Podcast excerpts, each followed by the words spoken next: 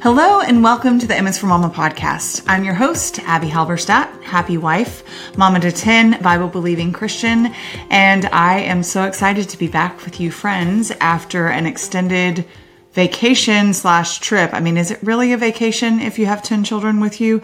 I say no. I say it's a trip with children, which is also a very good thing. And we had a very good time. And you better believe that I will be bringing a trip podcast recap to you as soon as I can. But the break has not been as long as our trip was because I did record some podcasts for you guys to have while I was gone. Uh, so we've just had a two week break and we will be jumping right back into the swing of things with our birth story series.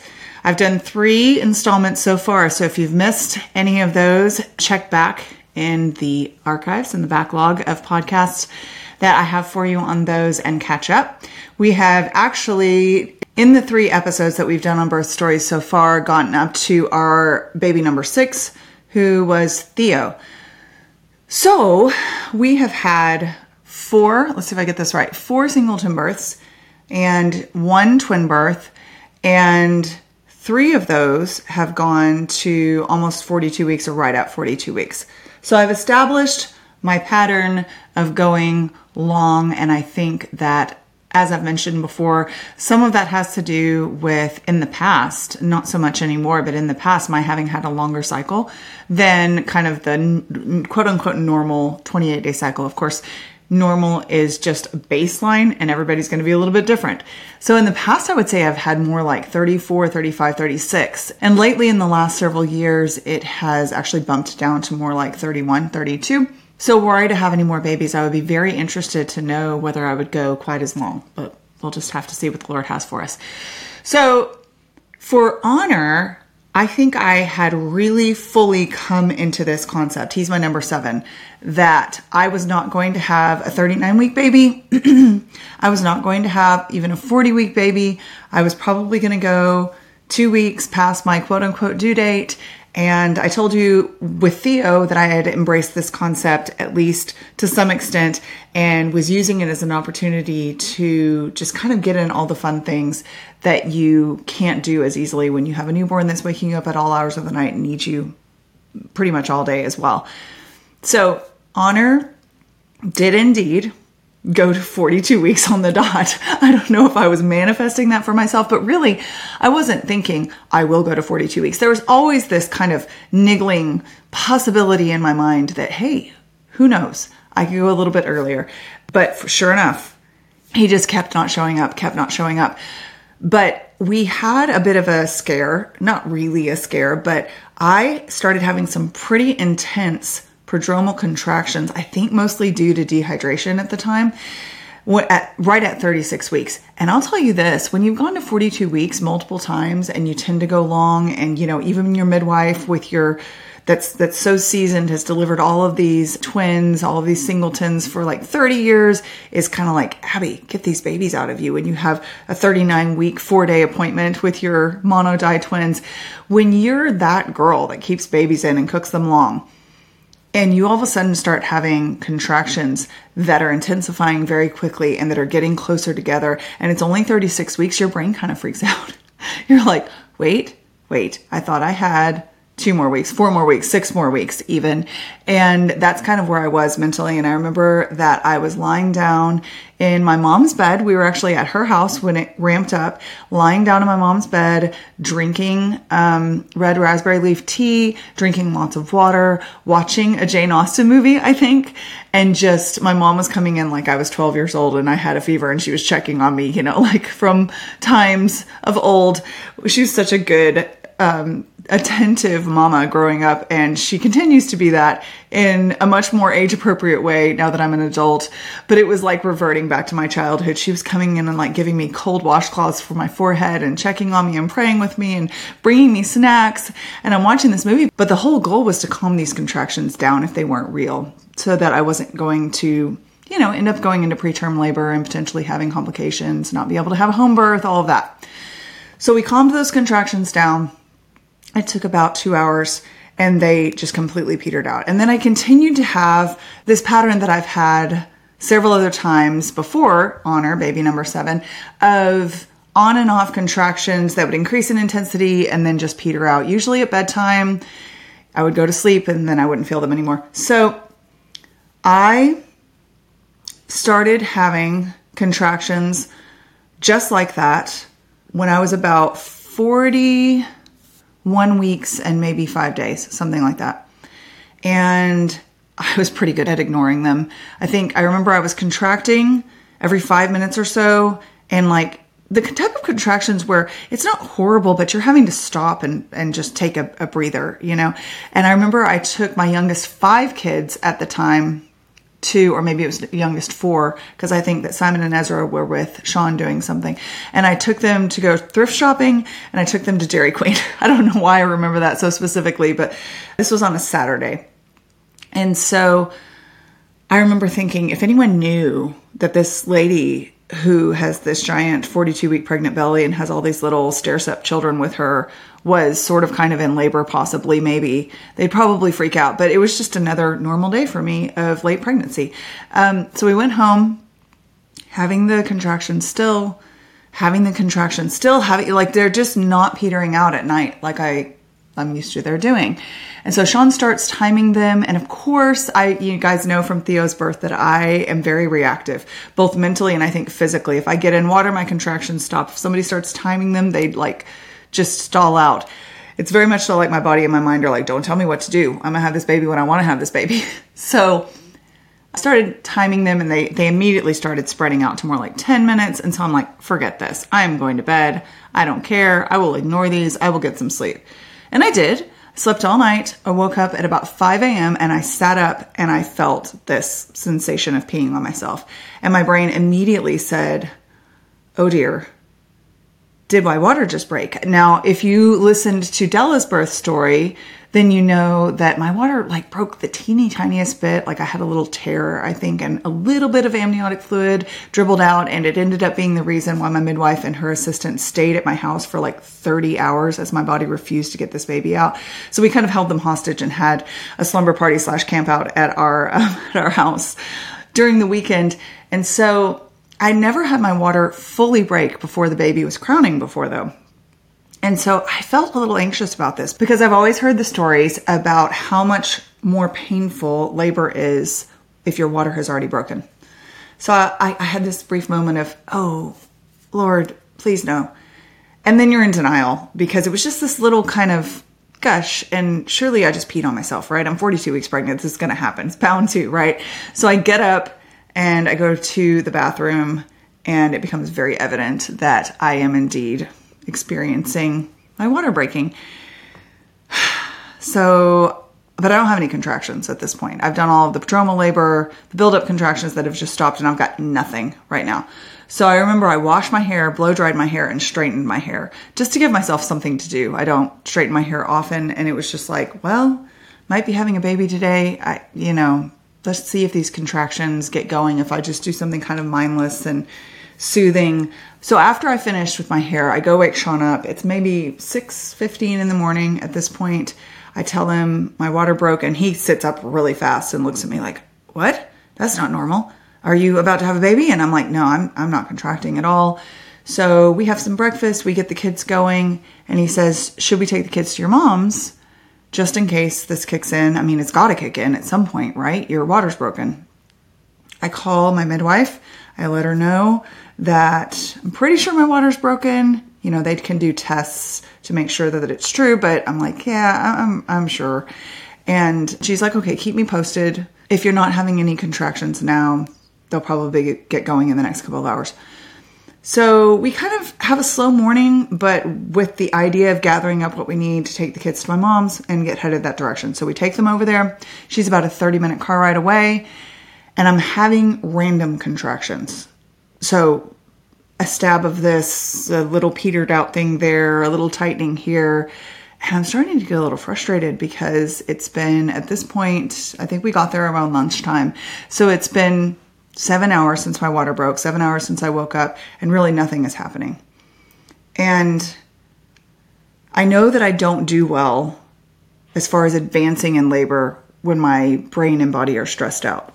I've already established that twice with Della and with the twins that if I start doubting that the labor is really happening, or if I start having these kind of adrenal surges and the shakes that come with them, I'm going to struggle to progress in labor because my body just stalls out even when I try to calm it down. So both of those times, reading scripture and just being really still and like relaxing my toenails, my hair, like just relaxing every part of my body was really helpful. So I'm like trying to stay really calm and chill about it, but I don't feel calm or chill because we've introduced now this concept that my water is broken and I am on a deadline. My midwife is pretty supportive of letting my body do its thing, but she is actually also a a nurse and so she's aware of like hospital guidelines and the fact that they're going to be upset if we show up past kind of their deadlines if something doesn't kick in. So she's kind of trying to weigh all the factors of getting this baby out how he needs to come out naturally versus if there ends up needing to be intervention. So she just says she's going to come check me that evening so we end up doing after we drop the kids off at my mom's what apparently we always do when we're in labor and we go to Lowe's and we're looking for I don't even know what. But what I started to notice was not that the contractions were getting more regular or that they were getting that much closer together, but that they were getting much more intense when they did show up. So I remember walking by this sales rack and a contraction kind of just jumping on me out of nowhere and my grabbing the bar of the sales rack and hanging on while this knife like contraction just ripped through me. And Sean was looking at me like, where did that come from? Because that looks like the kind of contraction you have when you're in like active transition labor and you were just walking around fine two minutes ago. And that fear again of what this was going to be like with my water broken started to well up in me because I could tell that the pressure I was feeling from that strong contraction was different. It was creating a very sharp sensation, like a knifing sensation against my pubic bone, instead of what usually just felt like pressure. So try not to think about it too much. We go home, I take a nap, try to ignore the contractions. They don't stop, but they're not doing much. And the day kind of continues in this fog of nothingness, like just not much progress, can't focus on much of anything, uh, can't be very productive because I keep, my mind keeps going back to what if, what if, what if. So I, I fold some socks. I, you know, watch a show with Sean. I do some dishes, but there's not much going on. My midwife comes over and she checks me and I, my water is broken and she suggests, she is again a nurse as well as a midwife tends toward the natural side, but is aware of some, you know, medical interventions that might need to take place if we go past a certain point. And so I think I'm at the, I'll have to think about this, but I think this is probably about eight o'clock at night or somewhere in that range or nine o'clock at night. So somewhere in the 15 to 16 hour range after my water first broke. And I think if I remember correctly, Melina had said, let's revisit this around 18 hours like that's kind of when we want to talk about our options. Well, she was already out of my house and she said, I am, you don't have to do this, but I'm recommending one round at least of antibiotics because I had not gotten a group B strep test before this. So, since we didn't know whether I was group B strep positive or negative, she was recommending a round of antibiotics. And she had to go back into town 30 minutes away to get this from her office. And Sean and I said, okay, we'll go with your recommendation. We're okay with that. Um, and and there will be people that are like, Abbie, you shouldn't have done that. There'll be people like, Abbie, you should have had a group B test. You know, I, I get it. There are opinions on all sides. There are pros and cons on all sides, but this is where we were. And so she went back into town and she told us, she said, do all the things you know you were supposed to do to get labor going. And so if you are an experienced birthing mama, you will know what those things are. And normally I would be very frank with you about what they are, but my 17 year old son edits this podcast and they may make him squeamish. So we're just going to tiptoe around the specific things and say that we understood the assignment and that one of the things did in fact work and gave me a six minute contraction, y'all.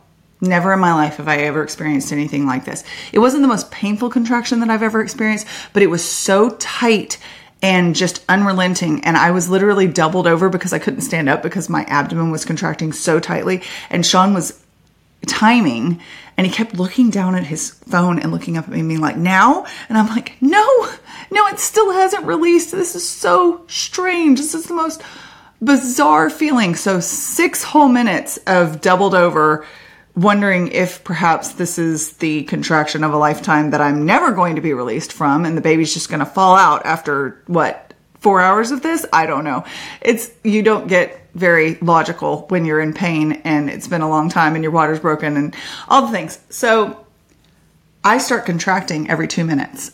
I've been doing every 12, every 20, every 8, every 10, like just completely all over the place.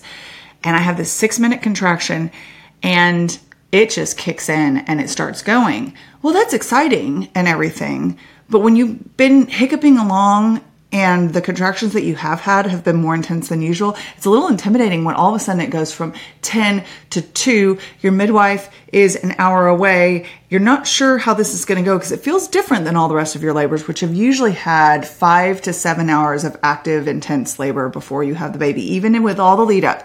Pretty much no matter how much lead up I have, no matter how many practice contractions or real contractions that aren't quite strong enough to get me there, it's five to seven hours of the really strong, intense stuff. Well, this feels like it's going to be a real struggle to do for five to seven hours because it's that knifing bone on bone feel again. It's happening every two minutes. They're lasting 60 to 90 seconds. And I'm like, this is like getting toward the end type of contractions. And all of a sudden, we are just going. So, those of you that have had precipitous labors, those of you who have had what I lovingly term freight train labors, are probably like, yeah, Abbie, this is how it goes. But as someone who contracts forever, forever, forever, gets really tired out, and then does the intense stuff in five to seven hours, this was like, this was new. So my midwife comes back. I'm standing and swaying and matching socks and then grabbing things to hold on to each contraction that comes. And she is staring at me and Sean, like, what did you do? Because she was not doing this when I left an hour ago.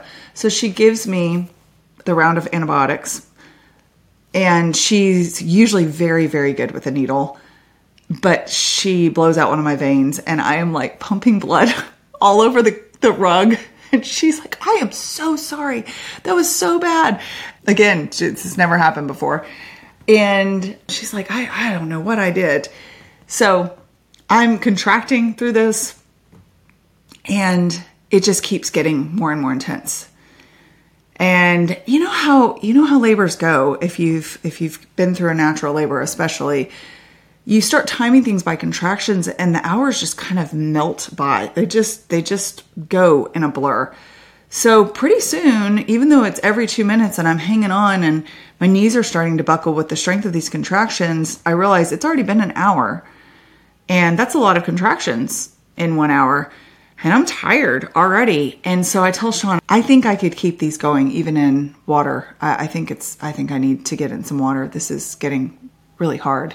And I'm assuming that I have a long time to go because this has just never happened this quickly. So he goes upstairs and he starts heating up water in our jacuzzi tub, which is a bigger than usual tub, but it's not a birthing tub, and fills it up with water and I am struggling to even get in. And I get in that water and I proceed to be in the water. I think ultimately I was in there for almost two hours or right at two hours. But I am having the most intense labor of my life. Usually, when I'm having contractions, I can stop and talk through what's going on, even have a conversation, laugh a little bit in between and just wait for the next one to come and then and then really kind of go into that headspace where you're really focused. Now, that's not to say that I'm just having this wonderful lighthearted conversation, but I'm able to, you know, grit my teeth and and have a word or two or sometimes depending like with the twins birth, it really wasn't a teeth gritting experience. It was just way milder than usual. So I can't do any of that. I can't speak in between contractions it feels like they don't stop. There's basically, I mean, just, I, I remember having enough time to say, Lord, I can't do another one of these. You're going to have to do this next contraction for me because it's too much. This is too much pain for me. and I didn't even feel like a wimp or like, you know, not that I should have felt like a wimp, but here I am on my seventh baby and it should be, you know, oh, I got this. I didn't feel like I got this. I felt like I needed the Lord for every breath and every contraction, which is going to be true for every breath of our lives, right? But it was just so evident that I needed help. And so Sean was trying to help me because I was trying to submerge myself in the water as much as possible. So I kept sinking down because I was trying to get as much of my belly covered as possible because there wasn't enough hot water. And so it wasn't high enough. And so it wasn't providing kind of that lifting sensation that the water is supposed to provide to take the pressure off of your belly.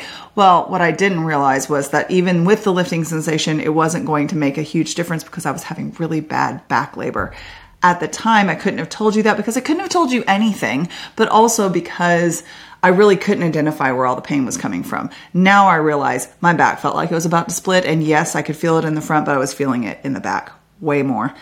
And so I'm trying to lower myself as deep into the water as I can. And Sean thinks I'm trying to drown myself. So I remember his reaching down and kind of trying to lift me up because barely my nose is above the water. My mouth is underneath, my shoulders are underneath, as much of my belly as can get underneath is underneath and he's trying to haul me out and help me.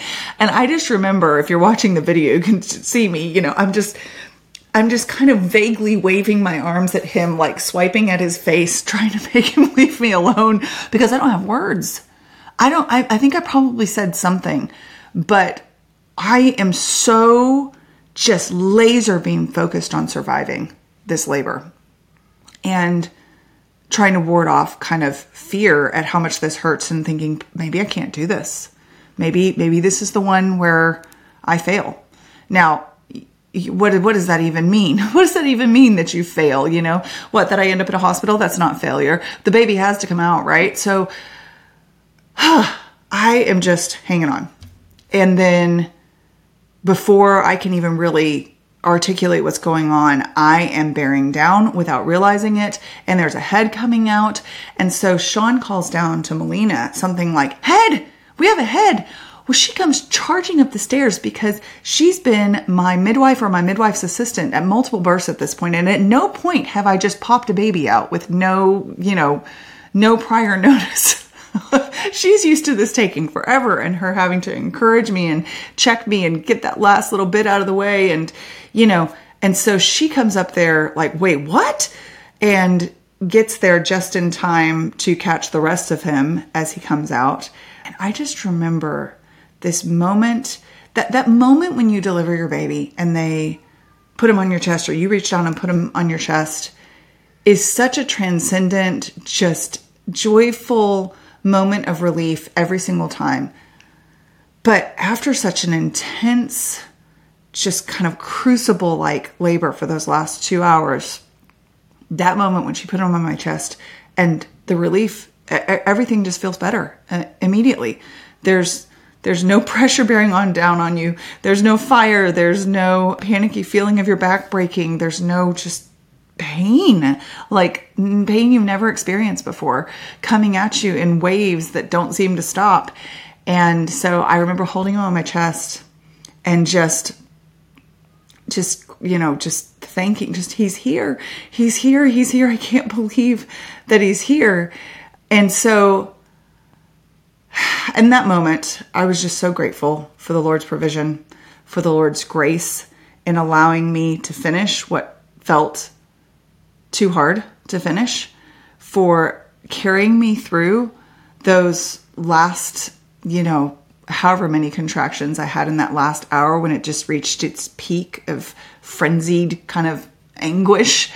And just the joy, there's just the in- intense joy you experience of having worked so hard for this baby and then they're here. They're here and you just get to enjoy them. And I don't really remember much else about the delivery after that. I think the placenta came out just fine and you know, after birth pangs weren't too bad or I, I was just I didn't care anymore. I had a baby in my arms. And it was the only time that I have been able, spoiler alert for any future birth stories that I've been able to deliver in a tub.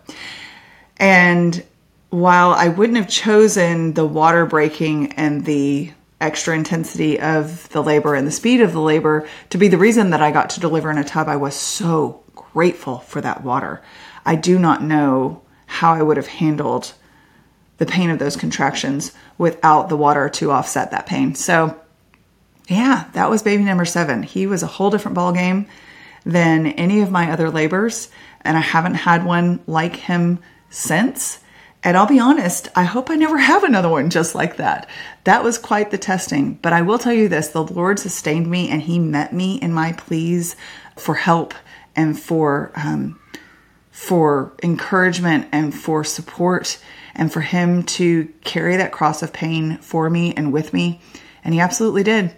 So I will be coming back next week. We'll be back on schedule and I'll be doing Shiloh's birth story. And the last one that we'll have to wrap up will be the Twin Bees birth story. So we don't have too many more of these and then we'll jump in probably to the trip recap that I talked about.